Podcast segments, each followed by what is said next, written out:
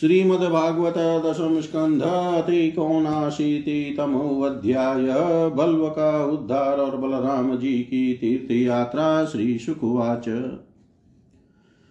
तत पर्वण्युपावृते प्रचण्डपांशुवर्षन् भीमो वायुर्बुधराजन् पूयगन्धस्तु सर्वश ततोऽमेध्यमयं वर्षं बल्वलेन विनिर्मितम् अभवद् यज्ञशालायां सोऽन्वदृश्यत शूल्द्रिक तं विलोक्य बृहत्कायं भिनाञ्जनचयोपमं तप्तताम्रशिखाशमश्रुं दंष्ट्रोग्रभ्रुकुटिमुखं सस्मारमुशलं राम परसैन्यविदारणम् हलं च दैत्यदमनं ते तूर्णमुपतस्ततु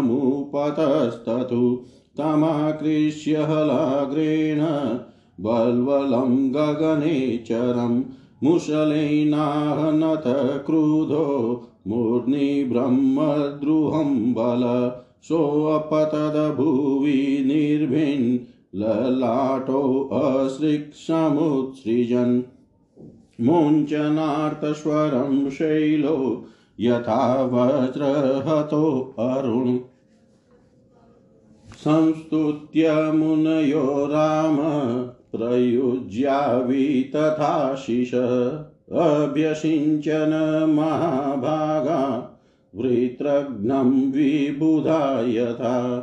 वैजयन्तीं दधुर्मालां श्रीधामाम्लानपङ्कजां रामाय वाशसि दिव्यै दिव्यान्याभरणानि च। अथ तैरभ्यु, अथ तैरभ्यनुज्ञात कौशिकीमेत्य ब्राह्मणै स्नात्वा सरोवरमगाधयत शरयुरास्रवत्। अनुस्रोतेन शरयुं प्रयागमुपगम्य स स्नात्वा सन्तर्पय देवादीन् जगाम पुलहाश्रमं, गोमतीं गण्डकीं स्नात्वा विपाशां शोणः गयां गत्वा पितृनिष्ट्वा गङ्गासागरसङ्गमे। उपस्पर्श्य महेन्द्राद्रौ रामं दृष्ट्वाभिवाद्य च सप्तगोदावरीं वेणां पम्पां भीमरतिं तत स्कन्दं दृष्ट्वा ययौ राम श्रीशैलं गिरिशालयं द्रविडेषु महापुण्यं दृष्टवाद्रिं वेङ्कटं प्रभु कामकोष्णीं पुरीं काञ्ची, कावेरीं च शरिद्वरां श्रीरङ्गाख्यं महापुण्यं यत्र सन्निहितो हरि।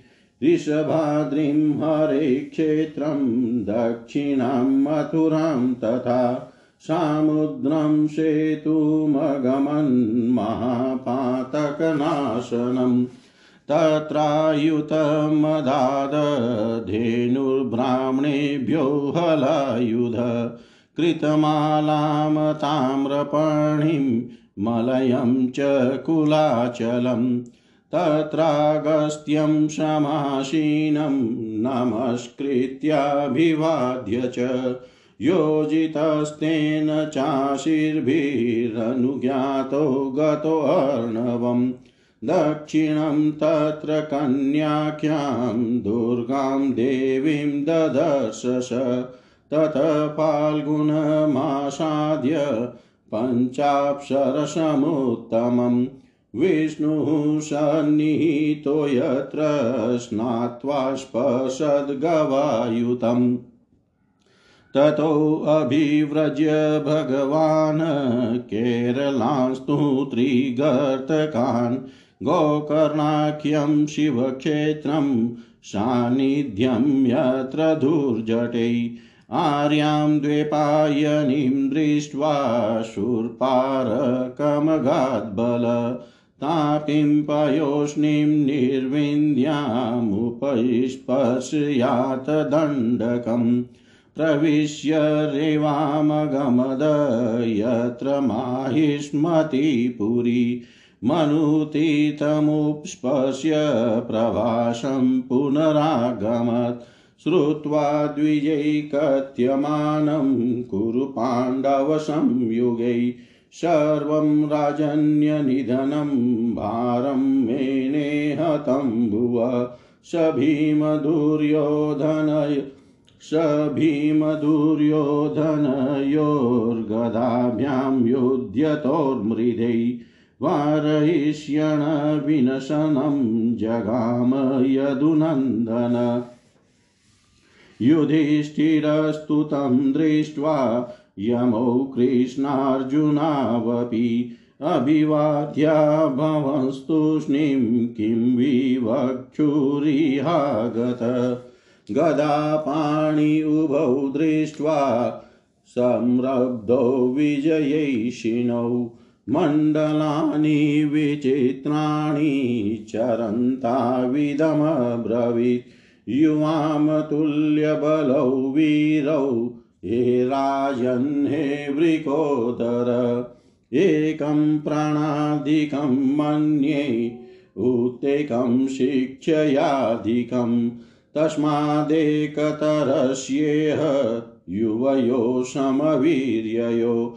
न लक्ष्यते जयोऽन्यो वा विरमत्वफलोरण न तद्वाक्यं जगृहतुर्बधवैरौ नृपार्थवत्। अनुस्मरन्तावन्योन्यं दुरुक्तं दुष्कृतानि च। दिष्टं तदनुमन्वानो, रामो द्वारवतीं ययो। उग्रसेनादिभिः प्रीतैर्ज्ञातिभिः समुपागत तं पुनर्नेमिषं प्राप्तं ऋषयो अयाजयन्मुदा क्रत्वङ्गं क्रतुभिः सर्वैः निर्वृताखिलविग्रहम्। तेभ्यो विशुद्धविज्ञानं भगवान् व्यतरद्विभु।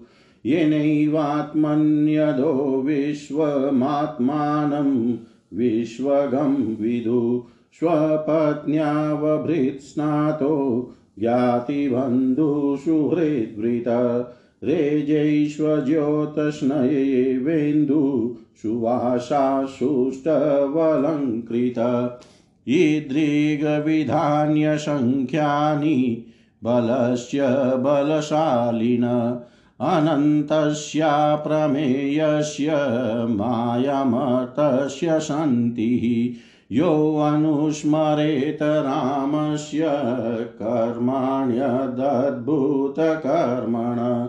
सायं प्रातरनन्तस्य विष्णौ सदयितो भवेत्।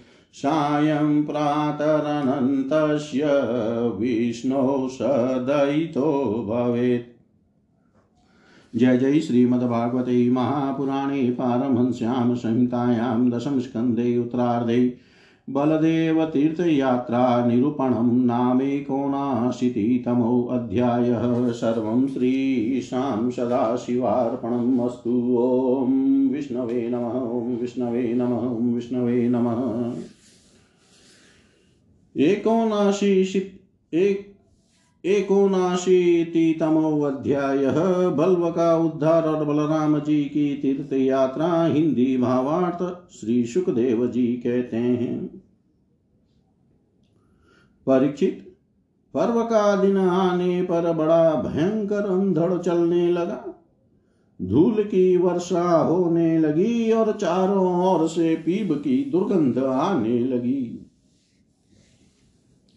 इसके बाद यज्ञशाला में बलबल दानव ने मलमूत्र आदि अपवित्र वस्तुओं की वर्षा की। तदनंतर हाथ में त्रिशूल लिए वह स्वयं दिखाई पड़ा। उसका ढील डौल बहुत बड़ा था, ऐसा जान पड़ता, मानो ढेर का ढेर कालिक इकट्ठा कर दिया गया हो। उसकी चोटी और दाढ़ी मूछे तपे हुए तांबे के समान लाल लाल थी। बड़ी बड़ी दाढ़ों और भावों के कारण उसका मुँह बड़ा भयावना लगता था। उसे देख कर बलराम जी ने शत्रु सेना की कुंदी करने वाले मुसल और दैत्यों को चीर फाड़ डालने वाले हल का स्मरण किया। उनके स्मरण करते ही वे दोनों शस्त्र तुरंत वहाँ आ पहुँचे। बलराम जी ने आकाश में विचरने वाले बल बल दैत्य को अपने हल के अगले भाग से खींच कर उस ब्रह्मद्रोही के सिर पर बड़े क्रोध से एक मुसल कसकर जमाया, जिससे उसका ललाट फट गया और वह खून उगलता तथा आर्त स्वर से चिल्लाता हुआ धरती पर गिर पड़ा। ठीक वैसे ही जैसे वज्र की चोट खाकर गेरु आदि से लाल हुआ कोई पहाड़ गिर पड़ा हो। नेमिषारण्यवासी महाभाग्यवान मुनियों ने बलराम जी की स्तुति की। उन्हें कभी न व्यर्थ होने वाले आशीर्वाद दिए और जैसे देवता लोग देवराज इंद्र का अभिषेक करते हैं, वैसे ही उनका अभिषेक किया। इसके बाद ऋषियों ने बलराम जी को दिव्य वस्त्र और दिव्य आभूषण दिए तथा एक ऐसी वे जयंती माला भी दी। जो सौंदर्य का आश्रय एवं कभी न मुरझाने वाले कमल के पुष्पों से युक्त थी। तदनंतर ने मिशारण्यवासी ऋषियों से विदा होकर उनके आज्ञा अनुसार बलराम जी ब्राह्मणों के साथ कौशिकी नदी के तट पर आए। वहाँ स्नान करके वे उस सरोवर पर गए जहाँ से सरयू नदी निकलती है। यहाँ वहाँ से सरयू के किनारे किनारे चलने लगे, फिर उसे छोड़कर प्रयाग आए और वहाँ स्नान तथा देवता, ऋषि एवं पितरों का तर्पण करके वहाँ से पुलहाश्रम गए। वहाँ से गंडकी गोमती तथा विपाशा नदियों में स्नान करके वे सोन नद के तट पर गए और वहाँ स्नान किया। इसके बाद गया में जाकर पितरों का वसुदेव जी के आज्ञा अनुसार पूजन यजन किया। फिर गंगा सागर संगम पर गए।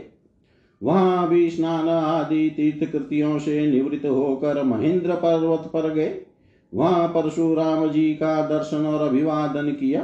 तदनंतर सप्त गोदावरी वेणा, पंपा और भीमरती आदि से स्नान करते हुए स्वामी कार्तिक का दर्शन करने गए।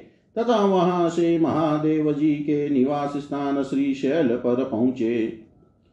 इसके बाद भगवान बलराम ने द्रविड़ देश के परम पुण्यमय स्थान वेंकटाचल बालाजी का दर्शन किया और वहाँ से कामाक्षी शिवकांची, विष्णुकांची होते हुए तथा श्रेष्ठ नदी वेरी में स्नान करते हुए पुण्य में श्रीरंग क्षेत्र में पहुँचे।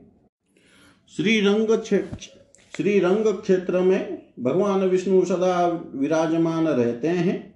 वहाँ से उन्होंने विष्णु भगवान के क्षेत्र, ऋषभ पर्वत, दक्षिण मथुरा तथा बड़े बड़े महापापों को नष्ट करने वाले सेतु बंध की यात्रा की। वहाँ बलराम जी ने ब्राह्मणों को दस हज़ार गौएँ दान की। फिर वहाँ से कृतमाला और ताम्रपर्णी नदियों में स्नान करते हुए वे मलय पर्वत पर गए। वह पर्वत सात कुल पर्वतों में से एक है। वहाँ पर विराजमान अगस्त्य मुनि को उन्होंने नमस्कार और अभिवादन किया। अगस्त्य जी से आशीर्वाद और अनुमति प्राप्त करके बलराम जी ने दक्षिण समुद्र की यात्रा की।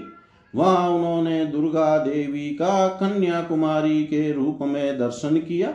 इसके बाद वे फाल्गुन तीर्थ, अनंत शयन क्षेत्र में गए और वहाँ के सर्वश्रेष्ठ पंचाप्सरस तीर्थ में स्नान किया। उस तीर्थ में सर्वदा विष्णु भगवान का सानिध्य रहता है। वहाँ बलराम जी ने दस हज़ार गौएँ दान की। अब भगवान बलराम वहाँ से चलकर केरल और त्रिगर्त देशों में होकर भगवान शंकर के क्षेत्र गौकर्ण तीर्थ में आए। वहाँ सदा सर्वदा भगवान शंकर विराजमान रहते हैं।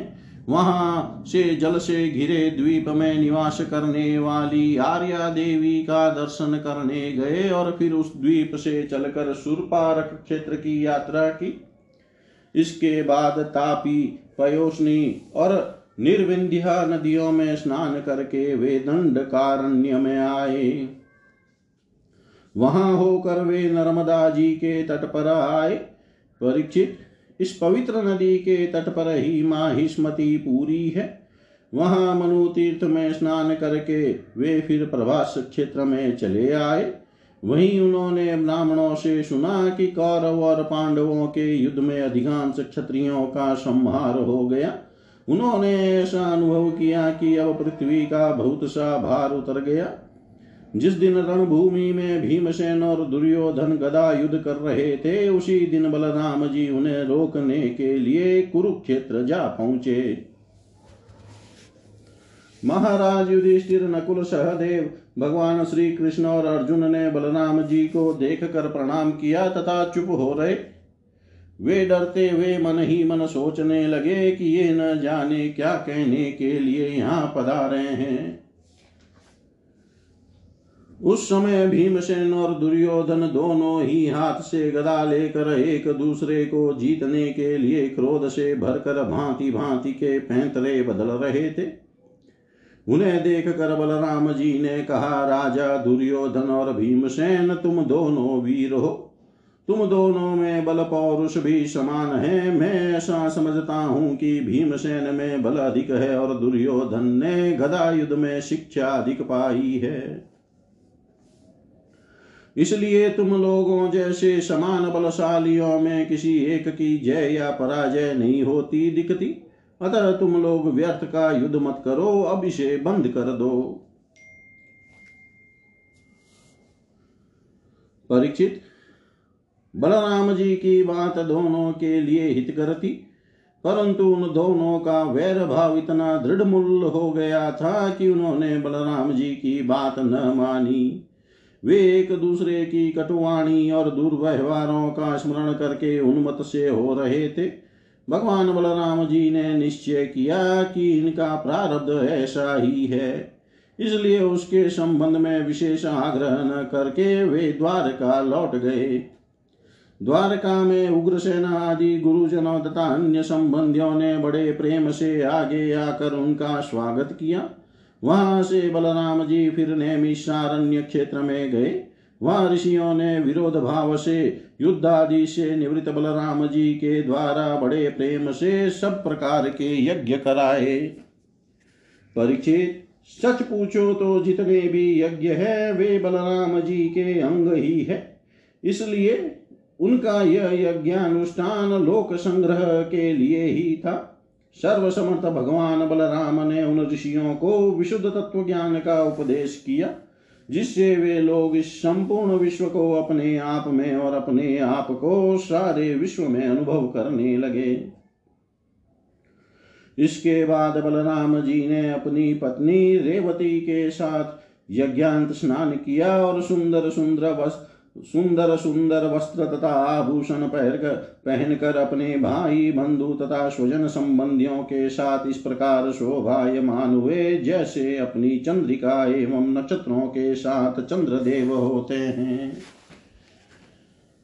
परीक्षित, भगवान बलराम स्वयं अनंत है, उनका स्वरूप मन और वाणी के परे है। उन्होंने लीला के लिए ही यह मनुष्यों का शरीर ग्रहण किया है। उन बलशाली बलराम जी के ऐसे ऐसे चरित्रों की गिनती भी नहीं की जा सकती।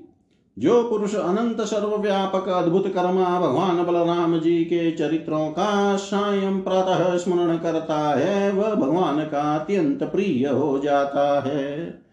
जय जय श्रीमद्भागवते महापुराणे पारमहंस्यां संहितायां दशम स्कन्धे उत्तरार्धे बलदेव तीर्थयात्रा निरूपणम् नामेकोनाशीतितमोऽध्यायः सर्वं श्रीशां सदाशिवार्पणम् अस्तु। ॐ विष्णवे नमः, ॐ विष्णवे नमः, ॐ विष्णवे नमः। श्रीमद्भागवत दशम स्कंद अथाशीतितमोऽध्यायः श्री के द्वारा सुदामा जी का स्वागत। राजोवाच। भगवन् यानि चान्यानि मुकुन्दस्य महात्मन वीर्याण्यनन्तवीर्यस्य श्रोतुमिच्छामहे प्रभो। को नु श्रुत्वा सकृद्ब्रह्मन्नुत्तं श्लोकसत्कथा विरमेत विशेषज्ञो विषणकाममार्गणे सावाग्यया तस्य गुणान् गृणीते, करो च तत्कर्म, करो मनश्च। स्मरेदवसन्तं स्थिरजङ्गमेषु शृणोति तत्पुण्यकथाशकर्ण शिरस्तु तस्यो भयलिङ्गमानमेत् देव यत पश्यति तदीचक्षुः अङ्गानि विष्णोरततज्जनानां पादोदकं यानि भजन्ति नित्यम्। श्रुत उवाच, विष्णुरातेन सम्पृष्टो भगवान् बादरायणी। वासुदेवे भगवती निमग्नहृदयो ब्रवीत्। श्रीशुकुवाच कृष्णशासितसखा कश्चित् ब्राह्मणो ब्रह्मवित्तम। विरक्त इन्द्रियार्थेषु प्रशान्तात्मा जितेन्द्रिय। यदृच्छयोपपन्नेन वर्तमानो गृहाश्रमी तस्य भार्यां कुचैलस्य क्षुत्क्षामा च तथाविधा पतिव्रता पतिं प्राह, म्लायता वदनेन सा, दरिद्राशिदमाना सा, वेपमानाभिगम्य च, ननु भ्रमण भगवत सखा साक्षात् श्रियपति भ्रमण्यश्च शरण्यश्च भगवान् सात्वतर्षभ तमुपेहि महाभाग साधूनां च परायणम्। दास्यति द्रविणं भूरि सीदते ते कुटुम्बिने, आस्ते अधुना द्वारवत्याम्भोजवृष्णयन्धकेश्वर स्मरत पादकमलमात्ममानमपि यच्छति किं न्वर्तकामान् भजतो नात्यभीष्टान् जगद्गुरु। स एवं भार्यया विप्रो। बहुश प्रार्थितो मृदु। अयं हि परमो लाभ। उत्तम श्लोकदर्शनम्। इति संचिन्त्य मनसा गमनाय मतिं ददे। अप्यस्त्युपायनं किञ्चित् गृहे कल्याणि दीयताम्। याचित्वा चतुरो मुष्टिन् विप्रान् प्रीतुकतण्डुलान्। चैलखण्डेन तान् बदद्वा भर्त्रै प्रादादुपायनम्।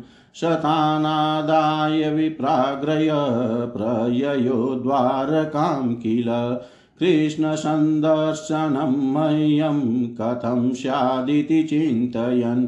त्रीणि गुल्मान्यतीयाय तिस्रः कक्षाश्च सद्विज। विप्रोऽगम्यान्धकवृष्णीनां गृहेष्वच्युतधर्मिणां गृहं द्वयष्टसहस्राणां महिषीणां हरेर्द्विज विवेशे कथमं श्रीमद्ब्रह्मानन्दं गतो यथा। तं विलोक्याच्युतो दूरात् प्रियपर्यङ्कमास्थित। सहसोताय चाभ्येत्य दौर्भ्यां पर्यग्रहीन्मुदा सख्युप्रियस्य विप्रर्षैरङ्गसङ्गातिनिर्वृत प्रीतो व्यमुञ्चदबिन्दुं नेत्राभ्यां पुष्करे क्षण अथोपवेश्य पर्यङ्के स्वयं सख्युसमर्णम् उपहृत्यावनिज्यास्य पादौ पादावने जनि अग्रही चिरसा राजन् भगवान् लोकपावन व्यलिम्पददिव्यगन्धेन चन्दना गुरुकुङ्कुमै धूपैशुरभिर्भिर्मित्रं प्रदीपावलिभिर्मुदा अचित्वा वेद्यताम्बूलं गाम च स्वागतं ब्रवीत्। कुचेलं मलिनं क्षामं द्विजं धमनिसन्ततम् देवी पर्यचरत् साक्षाच्चामरव्यजनेन वै अन्तपुरजनो दृष्ट्वा कृष्णेनामलकीर्तिना विस्मितोऽभूति विस्मितोऽभूदति प्रीत्या अवधूतं सभाजितं किमनेन कृतं पुण्यम् अवधूतेन भिक्षुणा। श्रियाहीनेन लोकेऽस्मिन् गर्हितेनाधमेन च। योऽवशो त्रिलोकगुरुणा श्रीनिवासेन संवृत। पर्यङ्कस्तां श्रियं हित्वा परिष्वक्तोऽग्रजो यथा। कथयाञ्चक्रतुर्गाथा पूर्वा गुरुकुले शतो, आत्मनो ललिता राजन्, करौ गृह्य परस्परं। श्रीभगवानुवाच अपि भ्रमणगुरुकुलाद् भवता लब्धदक्षिणात् समावृतेन धर्मज्ञ भार्योढासदृशी वा प्रायो गृहेषु ते चित्तं कामविहतं तथा नैवाति प्रीयसे विद्वन्द्वनेषु विदितं हि मे केचित् कुर्वन्ति कर्माणि कामैरहतचेतस त्यजन्तः प्रकृतिर्देवीर्यथाहं लोकसङ्ग्रहं कचित् गुरुकुले वासं भ्रमणस्मरशिनौ यत द्विजो विज्ञाय विज्ञेयं तमस पारमश्नुते स वै सत्कर्मणां साक्षाद्विजातेरिह सम्भव। आद्यो अङ्ग यथा आद्यो अङ्ग यत्राश्रम्यणां यथाहं ज्ञानदो गुरु। नन्वर्तको विदा ब्रह्मन् वर्णाश्रमवतामिह। ये मया गुरुणा वाचा तरन्त्यञ्जो भवानवम्। नाहमिज्या प्रजातिभ्यां तपसोपशमेन वा। तुष्येयं सर्वभूतात्मा गुरुशुश्रूषया यथा। अपि न स्मर्यते ब्रह्मन् वृतं निवसतां गुरो गुरुदारेश्चोदितानामिन्दनानयने क्वचित् प्रविष्टानां महारण्यं पर्तौ सुमहद्विज वातवसम्भूतीव्रं निष्ठुरास्तन्नयित्नव सूर्यचास्तं गतस्तावत् तमसा चावृता दिश निम्नं कुलं जलमयं न प्राज्ञायत किंचन। वयं वृषं तत्र मानिलाम्बुभिर्निहन्यमाना मुहुरम्बुसम्प्लवै दिशोऽविदन्तोऽथ परस्परं वने गृहीतहस्ता परिभ्रिमातुरा एतदविदित्वा उदितैरवो सान्दीपनिर्गुरु। अन्वेषमानो न शिष्याणाचार्यो पश्यदातुरान् अहो हे पुत्रकायूयं स्मदते अतिदुःखिता। आत्मा वै प्राणिनां प्रेष्ठस्तमनाधृत्य मत्परा एतदेव हि सशिष्यै कर्तव्यं गुरुनिष्कृतं। यद वै विशुद्धभावेन सर्वार्थात्मार्पणं गुरो तुष्टोऽहं बौद्धिद्विजश्रेष्ठा सत्या सन्तु मनोरथा छन्दास्य यातयामानि भवन्त्विह परत्र च। इतं विधान्यनेकानि वसतां गुरुवेश्मसु गुरोरनुग्रहेणेव पुमान् पूर्णप्रशान्तयै ब्राह्मण उवाच, किमस्माभिर्निवृत्तं देवदेव जगद्गुरो भवता सत्यकामेन येषां वासो गुरावभूत्। यस्य छन्दोमयं ब्रह्म, देह आवपनं विभो। श्रेयसां तस्य गुरुषु वासोऽत्यन्तविडम्बनम् श्रेयसां तस्य गुरुषु वासोऽत्यन्तविडम्बनम् जय जय श्रीमद्भागवते महापुराणे पारमहंस्यां संहितायां दशमस्कन्धे उत्तरार्धे। श्रीदां चरिते अशीतितमोऽध्यायः सर्वं श्रीशां सदाशिवार्पणम् अस्तु। ॐ विष्णवे नमः, ॐ विष्णवे नमः, ॐ विष्णवे नमः। अशीतितमो अध्याय श्री कृष्ण के द्वारा सुदामा जी का स्वागत हिंदी भावार्थ राजा परीक्षित ने पूछा, भगवान प्रेम और मुक्ति के दाता पर ब्रह्म परमात्मा, भगवान श्री कृष्ण की शक्ति अनंत है। इसलिए उनकी माधुर्य और ऐश्वर्य से भरी लीलाएँ भी अनंत हैं। अब हम उनकी दूसरी लीलाएँ, जिनका वर्णन आपने अब तक नहीं किया है, सुनना चाहते हैं। ब्राह्मण, यह जीव विषय सुख को खोजते खोजते अत्यंत दुखी हो गया है। वे बाण की तरह इसके चित में चुभते रहते हैं। ऐसी स्थिति में ऐसा कौन सा रसिक, रस का विशेषज्ञ पुरुष होगा? जो बार बार पवित्र कीर्ति भगवान श्री कृष्ण की मंगलमयी लीलाओं का श्रवण करके भी उनसे विमुख होना चाहेगा।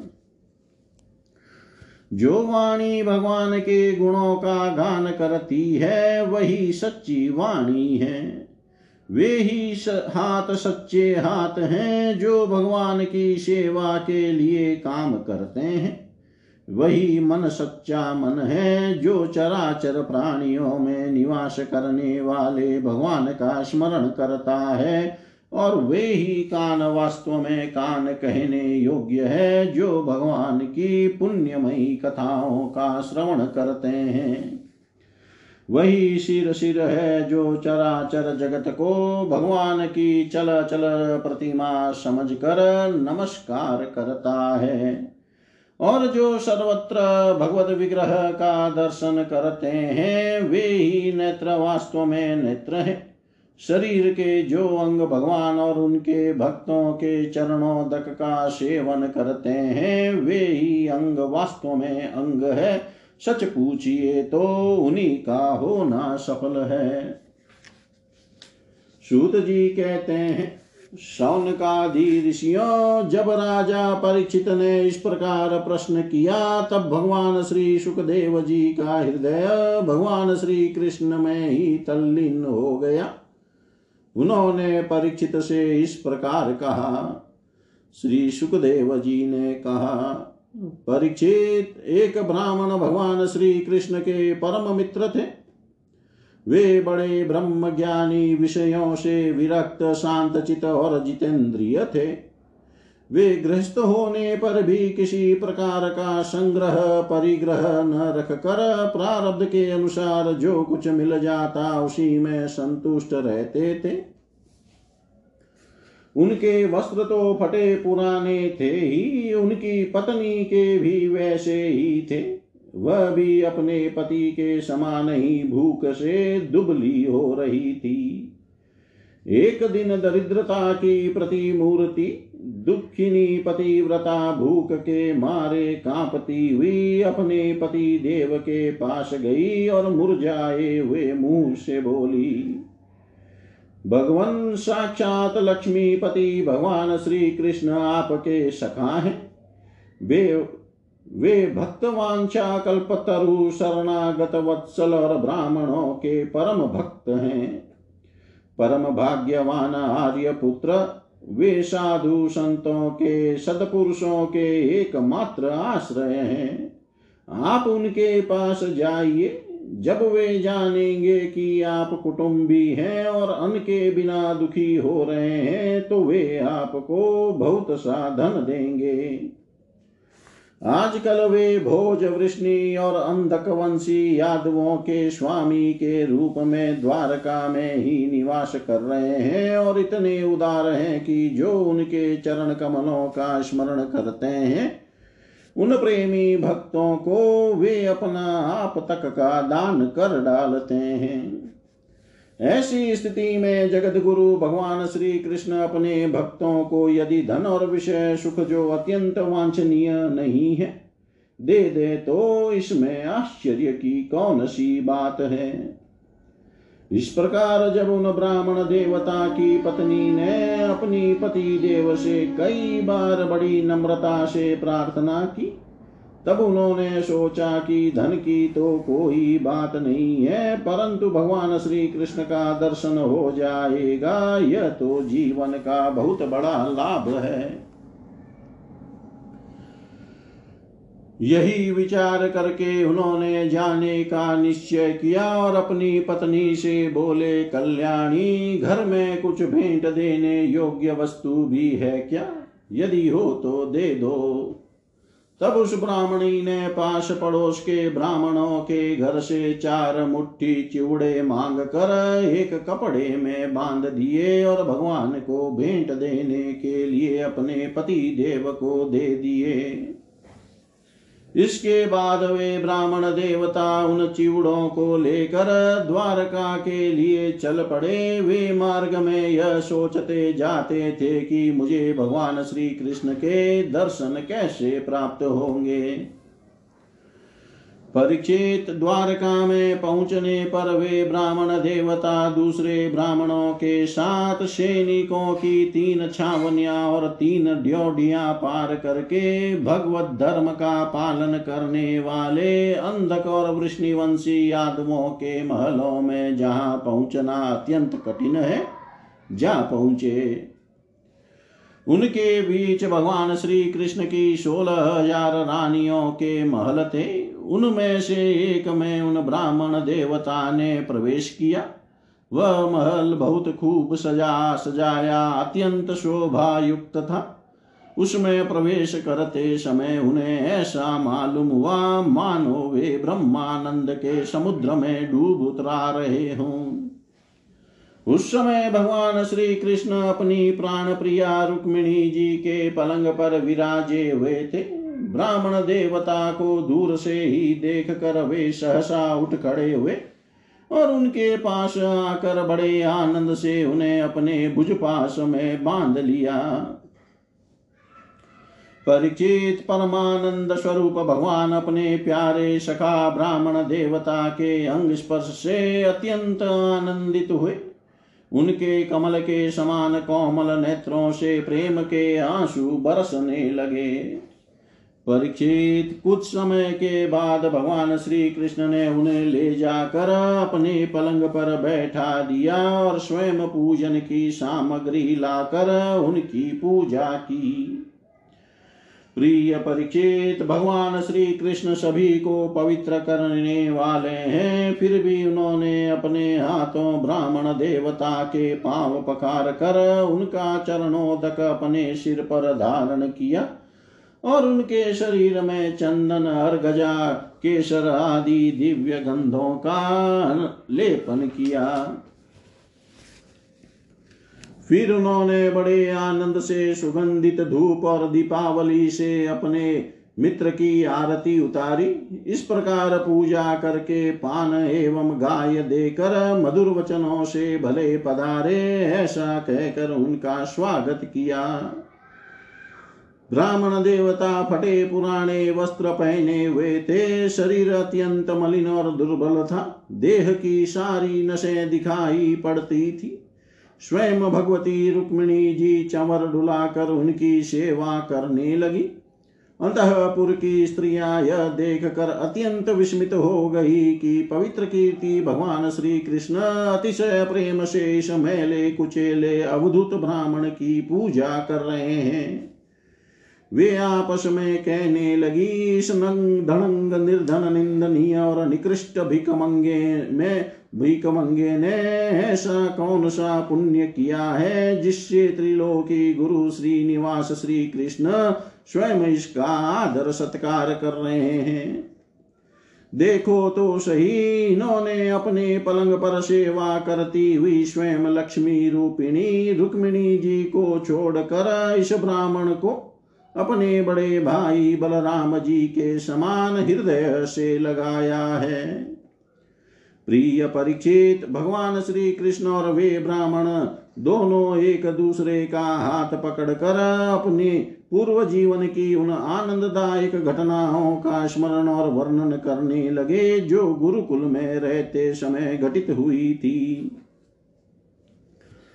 भगवान श्री कृष्ण ने कहा, धर्म के मर्मज्ञ ब्राह्मण देव, गुरु दक्षिणा देकर जब आप गुरुकुल से लौट आए, तब आपने अपने अनुरूप स्त्री से विवाह किया या नहीं? मैं जानता हूँ कि आपका चित गृहस्थी में रहने पर भी प्राय विषय भोगों में आसक्त नहीं है। विद्वन, यह भी मुझे मालूम है कि धन आदि में भी आपकी कोई प्रीति नहीं है। जगत में बिरले ही लोग ऐसे होते हैं जो भगवान की माया से निर्मित विषय संबंधी वासनाओं का त्याग कर देते हैं।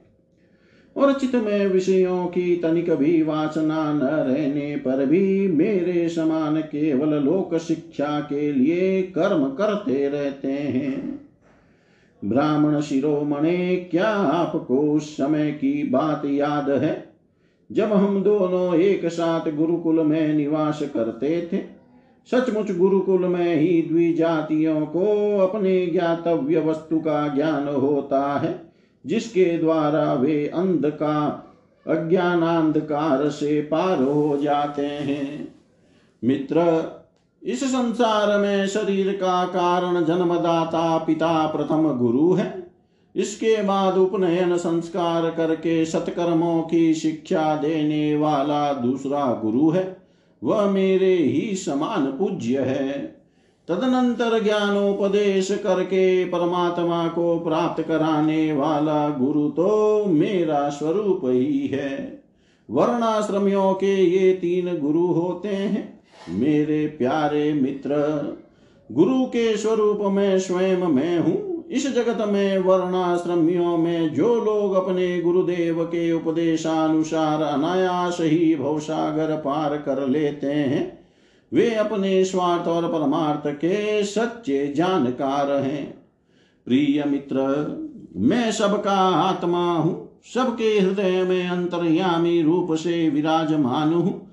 मैं गृहस्थ के धर्म पंच महायज्ञ आदि से, ब्रह्मचारी के धर्म उपनयन वेदाध्ययन आदि से, वानप्रस्थी के धर्म तपस्या से और सब और से उपरत हो जाना इस सन्यासी के धर्म से भी उतना संतुष्ट नहीं होता, जितना गुरुदेव की सेवा शुश्रूषा से संतुष्ट होता हूँ।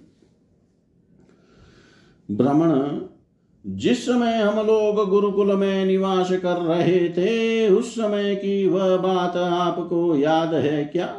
जब हम दोनों को एक दिन हमारी गुरु पत्नी ने ईंधन लाने के लिए जंगल में भेजा था उस समय हम लोग एक घोर जंगल में गए हुए थे और बिना ऋतु के ही बड़ा भयंकर आंधी पानी आ गया था। आकाश में बिजली कड़कने लगी थी। तब तक सूर्यास्त हो गया, चारों ओर अंधेरा ही अंधेरा फैल गया। धरती पर इस प्रकार पानी ही पानी हो गया कि कहाँ गड्ढा है, कहाँ किनारा, इसका पता ही न चलता था। वह वर्षा क्या थी? एक छोटा मोटा प्रलय ही था। आंधी के झटकों और वर्षा की बौछारों से हम लोगों को बड़ी पीड़ा हुई। दिशा का ज्ञान न रहा। हम लोग अत्यंत आतुर हो गए और एक दूसरे का हाथ पकड़कर जंगल में इधर उधर भटकते रहे। जब हमारे गुरुदेव शांदीपनी मुनि को इस बात का पता चला, तब वे सूर्योदय होने पर अपने शिष्य हम लोगों को ढूंढते हुए जंगल में पहुँचे और उन्होंने देखा कि हम अत्यंत आतुर हो रहे हैं। वे कहने लगे, आश्चर्य है आश्चर्य है पुत्रों, तुम लोगों ने हमारे लिए अत्यंत कष्ट उठाया। सभी प्राणियों को अपना शरीर सबसे अधिक प्रिय होता है, परंतु तुम दोनों उसकी भी परवाह न करके हमारी सेवा में ही संलग्न रहे। गुरु के ऋण से मुक्त होने के लिए सत शिष्यों का इतना ही कर्तव्य है कि वे विशुद्ध भाव से अपना सब कुछ और शरीर भी गुरुदेव की सेवा में समर्पित कर दे।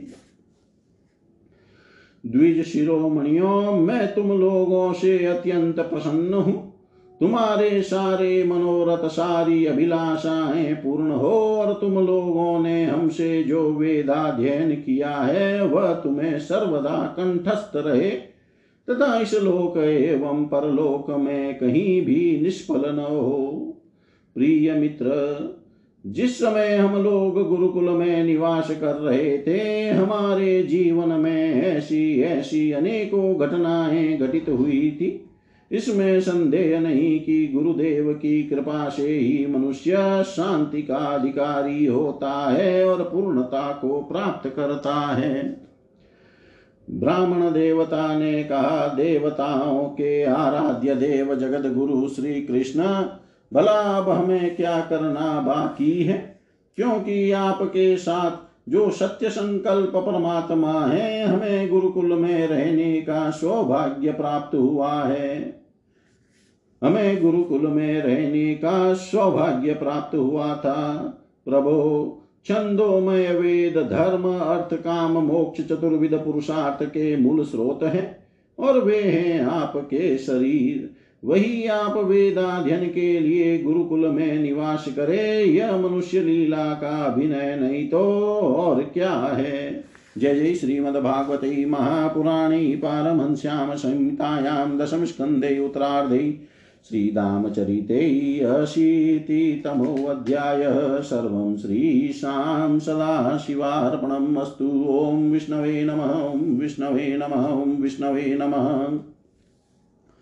श्रीमद्भागवत दशम स्कंध अध्याय सुदामा जी को वैश्वर्य की प्राप्ति श्री शुकुवाच स इतं द्विजमुख्येन स सङ्कथयन् हरि। सर्वभूतमनोऽभिज्ञ स्मय्यमान उवाच तम्। ब्रह्मण्यो ब्राह्मणं कृष्णो भगवान् प्रहसन् प्रियं।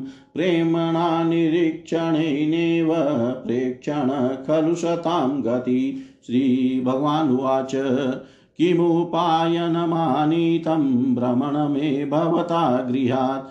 अन्वप्युपाहृतं भक्त्यै प्रेम्णा भूर्येव मे भवेत्। भूर्यप्यभक्तोपहृतं न मे तोषाय कल्पते पत्रं पुष्पं फलं तोयं यो मे भक्त्या प्रयच्छति। तदहं भक्त्युप्रयत्मस्नामि प्रयतात्मन। इत्युक्तोऽपि द्विजस्तस्मै व्रीडितपतये श्रिय। पृथुकप्रसृतिं राजन्न प्रायच्छदवाङ्मुख सर्वभूतात्मदृक्साक्षाद् तस्यागमनकारणम् विज्ञाया चिन्तयन्नायं श्रीकामो मा भजत्पुरा पत्न्याः पतिव्रतायास्तु सखा प्रियचिकीर्षया प्राप्तो मामस्य दास्यामि। सम्पदोऽमर्त्यदुर्लभा इतं विचिन्त्य वसना चिरबद्धान् द्विजन्मन स्वयं जहार किमिदमिति पृथुकतण्डुलान् नन्वेतदुपनीतं मे परमप्रीणनं सखे। तर्पयन्त्यङ्गं मा विश्वम् एते पृथुकतण्डुला इति मुष्टिं सकृजगद्वा द्वितीयां जग्धुमादरे तावत्सृजगृहे हस्तं तत्परा परमेष्टिन।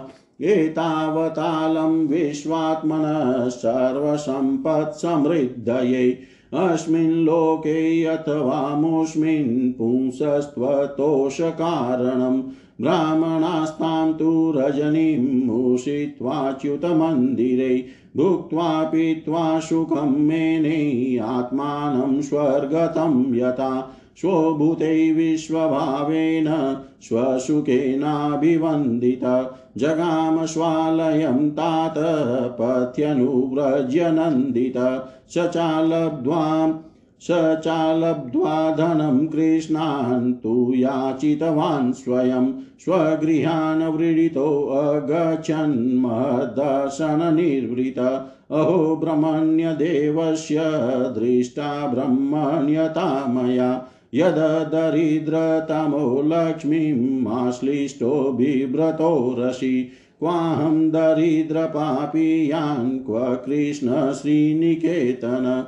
ब्रह्मबन्धुरिति स्माहं बाहुभ्यां परिरम्बित निवासितप्रियाजुष्टै पर्यङ्के भ्रातरो यथा।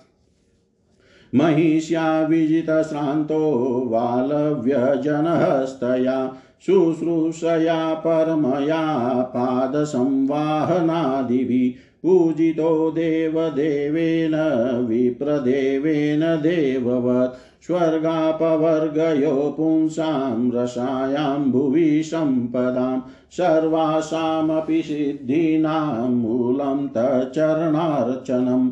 अधनोऽयं धनं प्राप्य माद्यनुच्चेर्न माँ स्मरेत्। इति कारुणिको नूनं धनं मे अभुरिना ददात् इति तच्चिन्तयन्नन्त प्राप्तो निजगृहान्तिकं सूर्यानलेन्दुशङ्काशैर्विमानैः सर्वतो वृतं विचित्रोपवनोद्याने कुजद्द्विजकुलाकुलै प्रोतफूलकुमुदाम्भोज कव्यारोतपलवारिभिः। जुष्टं स्वलङ्कृतैः पुंभिः स्त्रीभिश्च हरिणाक्षिभिः। किमिदं कस्य वास्थानं कथं तदितमित्यभूत्। एवम् इमान् समानं तं नरा नार्यो अमरप्रभा। प्रत्यगृह्णन् महाभागं गीतवाद्येन भूयसा पतिमागतमाकर्ण्य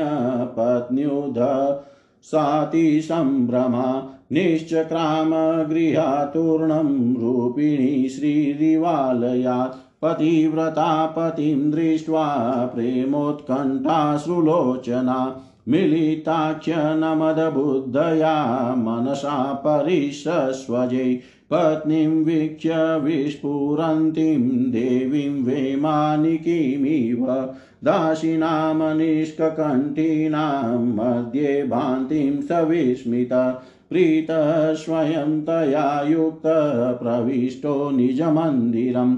मणिस्तम्भशतोपेतं महेन्द्रभवनं यथा पयपेन निभाशय्या दान्तारुक्मपरिच्छदा पर्यङ्का हेमदण्डानि, चामरव्यजनानि च, आसनानि च हेमानि, मृदुपस्तरणानि च। मुक्तादामविलम्बिनी वितानानि द्युमन्ति च स्वच्छस्फटिककुड्येषु महामारकतेषु च रत्नदीपा भ्राजमाना ललना रत्नसंयुता विलोक्य ब्राह्मणस्तत्र समृद्धि सर्वसम्पदां तर्कयामास निर्व्यग्र स्वसमृद्धिं महेतुकीम् नुदम्बते तनमं दुर्भगस्य शश्वदरिद्रस्य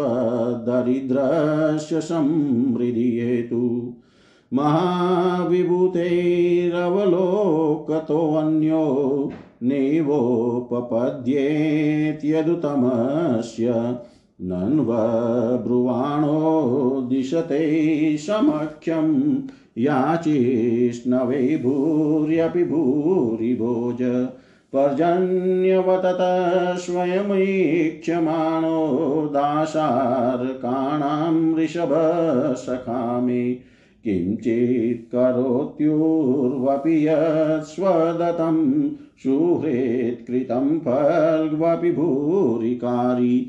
मयोपनीतां ऋतुकैकमुष्टिं प्रत्यग्रहीतप्रीतियुतो महात्मा तस्येवमेषो हृदसख्यमेत्री दास्यं पुनर्जन्मनि जन्मनि स्यात् महानुभावेन गुणालयेन विसजततस्पुरुषप्रसङ्ग भक्ताय चित्रा भगवान् हि सम्पदो राज्यं विभूतीन् समर्थयत्यज अदीर्घबोधाय स्वयं पश्यन्निपातं धनिनां मदोद्भवम् इतं व्यवसितो बुद्धया भक्तोऽतीव जनार्दनि विषयाञ्जायया त्यक्ष्यण बुभुजे नातिलम्पट तस्य वै देवदेवस्य हरिर्यज्ञपते प्रभो, ब्राह्मणा प्रभवो देवं न तेभ्यो विद्यते परम्। एवं स विप्रो भगवत्सुहृतता, दृष्ट्वा स्वभृत्यैरजितं पराजितम्। तद्यानवेगोदग्रथितात्मबन्धनस्तधाम लेभे अचिरत शतां गतिम्।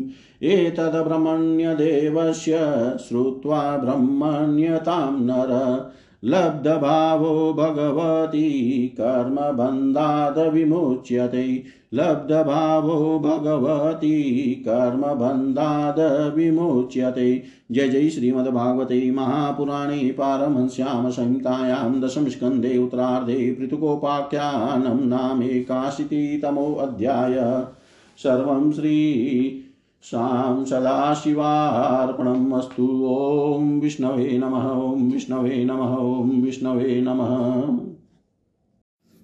एकाशीतितमोऽध्यायः।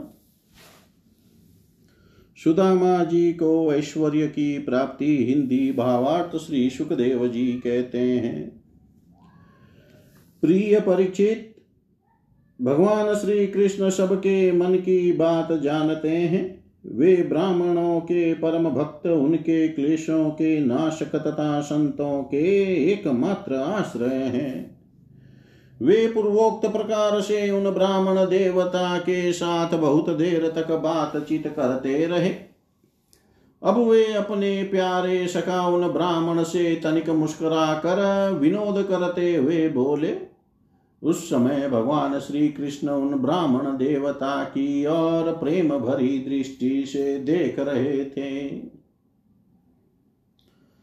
भगवान श्री कृष्ण ने कहा भ्रमण आप अपने घर से मेरे लिए क्या उपहार लाए हैं? मेरे प्रेमी भक्त जब प्रेम से थोड़ी सी वस्तु भी मुझे अर्पण करते हैं तो वह मेरे लिए बहुत हो जाती है। परंतु मेरे अभक्त यदि बहुत सी सामग्री भी मुझे भेंट करते हैं तो उससे मैं संतुष्ट नहीं होता। जो पुरुष प्रेम भक्ति से फल, फूल अथवा पत्ता, पानी, में से कोई भी वस्तु मुझे समर्पित करता है तो मैं उस शुद्ध चित्त भक्त का वह प्रेमोपहार केवल स्वीकार ही नहीं करता, बल्कि तुरंत भोग लगा लेता हूँ। परीक्षित भगवान श्री कृष्ण के ऐसा कहने पर भी उन ब्राह्मण देवता ने लज्जा वसुन लक्ष्मीपति को वे चार मुट्ठी चिवड़े नहीं दिए। उन्होंने संकोच से अपना मुँह नीचे कर लिया था। परीक्षित भगवान श्री कृष्ण समस्त प्राणियों के हृदय का एक एक संकल्प और उनका भाव भी जानते हैं। उन्होंने ब्राह्मण के आने का कारण उनके हृदय की बात जान ली। अब वे विचार करने लगे कि एक तो यह मेरा प्यारा सखा है। दूसरे इसने पहले कभी लक्ष्मी की कामना से मेरा भजन नहीं किया है। इस समय यह अपनी पतिव्रता पत्नी को प्रसन्न करने के लिए उसी के आग्रह से यहाँ आया है। अब मैं इसे ऐसी संपत्ति दूँगा जो देवताओं के लिए भी अत्यंत दुर्लभ है। भगवान श्री कृष्ण ने ऐसा विचार करके उनके वस्त्र में से चित्रों की एक पोटली में बंधा हुआ चिवड़ा, यह क्या है? ऐसा कहकर स्वयं ही छीन लिया। और बड़े आदर से कहने लगे, प्यारे मित्र, यह तो तुम मेरे लिए अत्यंत प्रिय भेंट ले आए हो। ये चूड़े न केवल मुझे, बल्कि सारे संसार को तृप्त करने के लिए पर्याप्त हैं। ऐसा कहकर वे उसमें से एक मुट्ठी चिवड़ा खा गए और दूसरी मुट्ठी ज्यो ही भरी, त्यों ही रुक्मणी के रूप में स्वयं भगवती लक्ष्मी जी ने भगवान श्री कृष्ण का हाथ पकड़ लिया। क्योंकि वे तो एकमात्र भगवान के परायण हैं, उन्हें छोड़कर और कहीं जा नहीं सकती। रुक्मिणी जी ने कहा, विश्वात्मन, बस बस। मनुष्य को इस लोक में तथा मरने के बाद परलोक में भी समस्त संपत्तियों की समृद्धि प्राप्त करने के लिए यह एक मुट्ठी चिवड़ा ही बहुत है। क्योंकि आपके लिए इतना ही प्रसन्नता का हेतु बन जाता है। परीक्षित ब्राह्मण देवता उस रात को भगवान श्री कृष्ण के महल में ही रहे। उन्होंने बड़े आराम से वहाँ खाया, पिया और ऐसा अनुभव किया, मानो मैं वैकुंठ में ही पहुँच गया हूँ। परीक्षित श्री कृष्ण से ब्राह्मण को प्रत्यक्ष रूप में कुछ भी न मिला। फिर भी उन्होंने उनसे कुछ मांगा नहीं। वे अपने चित की करतूत पर कुछ लज्जित से होकर भगवान श्री कृष्ण के दर्शन जनित आनंद में डूबते उतराते अपने घर की ओर चल पड़े। वे मन ही मन सोचने लगे, अहो, कितने आनंद और आश्चर्य की बात है। ब्राह्मणों को अपना इष्ट देव मानने वाले भगवान श्री कृष्ण की ब्राह्मण भक्ति आज मैंने अपनी आँखों देख ली।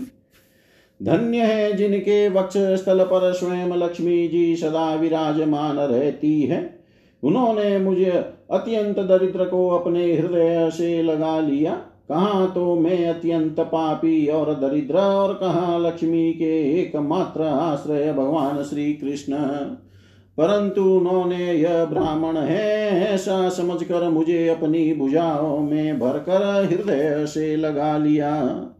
इतना ही नहीं, उन्होंने मुझे उस पलंग पर सुलाया, जिस पर उनकी प्राण प्रिया रुक्मिणी जी शयन करती है।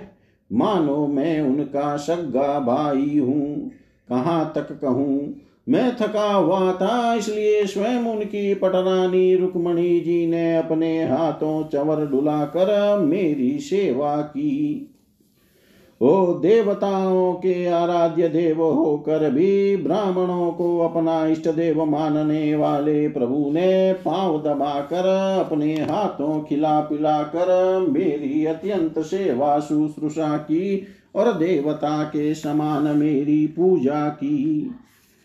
स्वर्ग मोक्ष पृथ्वी और रसातल की संपत्ति तथा समस्त योग सिद्धियों की प्राप्ति का मूल उनके चरणों की पूजा ही है।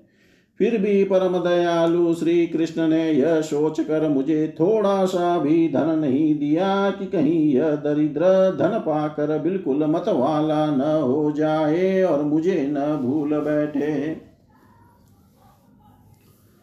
इस प्रकार मन ही मन विचार करते करते ब्राह्मण देवता अपने घर के पास पहुँच गए।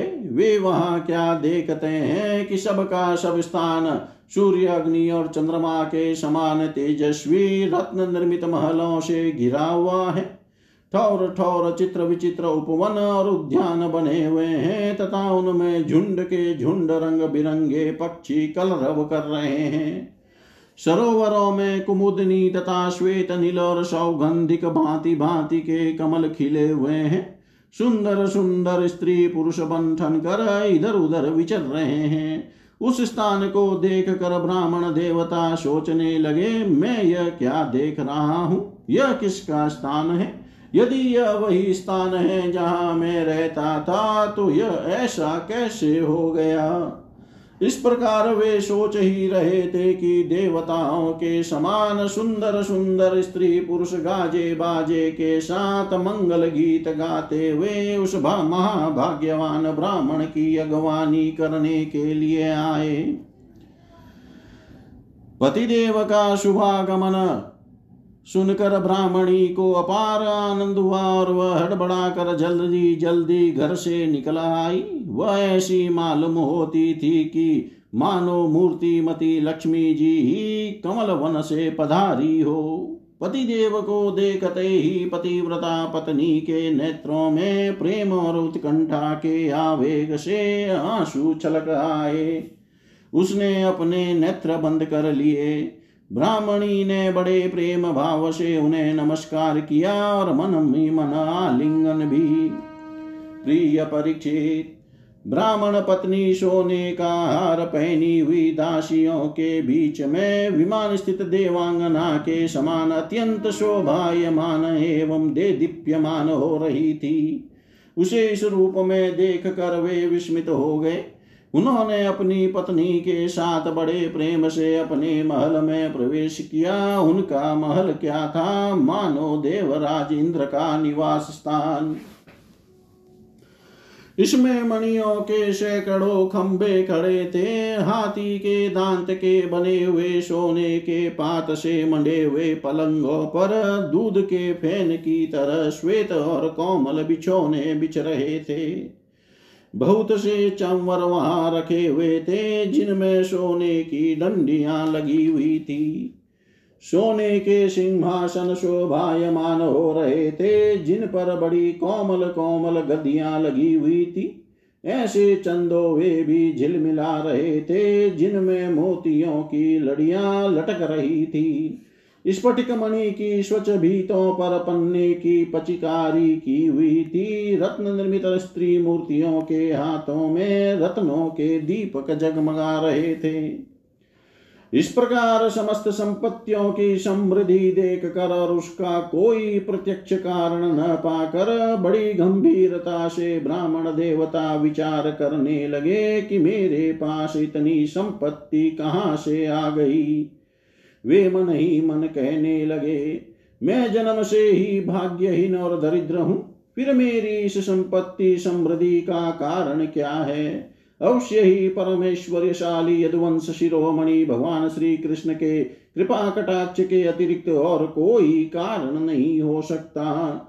यह सब कुछ उनकी करुणा की ही देन है। स्वयं भगवान श्री कृष्ण पूर्ण काम और लक्ष्मीपति होने के कारण अनंत भोग सामग्रियों से युक्त हैं।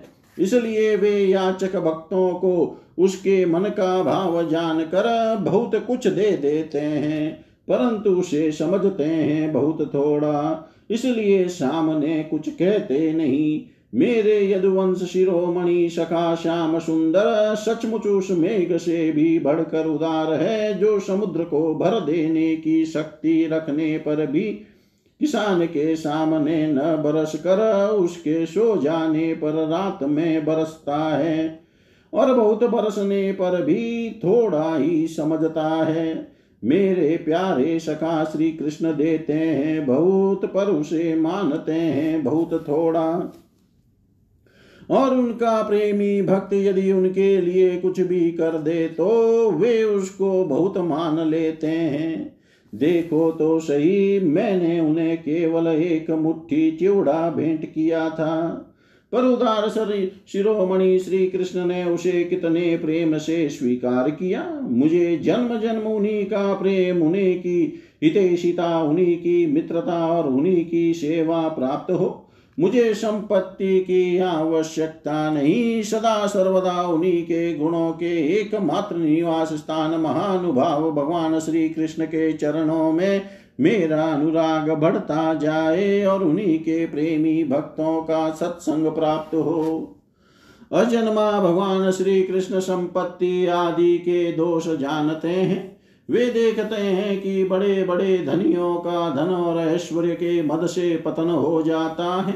इसलिए वे अपने अदूरदर्शी भक्त को उसके मांगते रहने पर भी तरह तरह की संपत्ति, राज्य और ऐश्वर्य आदि नहीं देते। यह उनकी बड़ी कृपा है परीक्षित अपनी बुद्धि से इस प्रकार निश्चय करके वे ब्राह्मण देवता त्याग पूर्वक अनासक्त भाव से अपनी पत्नी के साथ भगवत प्रसाद स्वरूप विषयों को ग्रहण करने लगे और दिनों दिन दिनों दिन उनकी प्रेम भक्ति बढ़ने लगी। प्रिय परिचित देवताओं के भी आराध्य देव, भक्त भयहारी यज्ञपति, सर्वशक्तिमान भगवान स्वयं ब्राह्मणों को अपना प्रभु, अपना इष्ट देव मानते हैं। इसलिए ब्राह्मणों से बढ़कर और कोई भी प्राणी जगत में नहीं है। इस प्रकार भगवान श्री कृष्ण के प्यारे सखा, उस ब्राह्मण ने देखा कि यद्यपि भगवान अजित है, किसी के अधीन नहीं है। फिर भी वे अपने सेवकों के अधीन हो जाते हैं, उनसे पराजित हो जाते हैं। अब वे उन्हीं के ध्यान में तन्मय हो गए। ध्यान के आवेग से उनकी अविद्या की गांठ कट गई और उन्होंने थोड़े ही समय में भगवान का धाम, जो कि संतों का एकमात्र आश्रय है, प्राप्त किया। परीक्षित ब्राह्मणों को अपना इष्ट देव मानने वाले भगवान श्री कृष्ण की इस ब्राह्मण भक्ति को जो सुनता है, उसे भगवान के चरणों में प्रेम भाव प्राप्त हो जाता है और वह कर्म बंधन से मुक्त हो जाता है। जय जय श्रीमद्भागवते महापुराणे पारमहंस्यां संहितायां दशम स्कन्धे उत्तरार्धे पृथुकोपाख्यानं नामेकाशीतितमोऽध्यायः सर्वं श्रीशां सदाशिवार्पणम् अस्तु। ॐ विष्णवे नमः ॐ विष्णवे नमः ॐ विष्णवे नमः।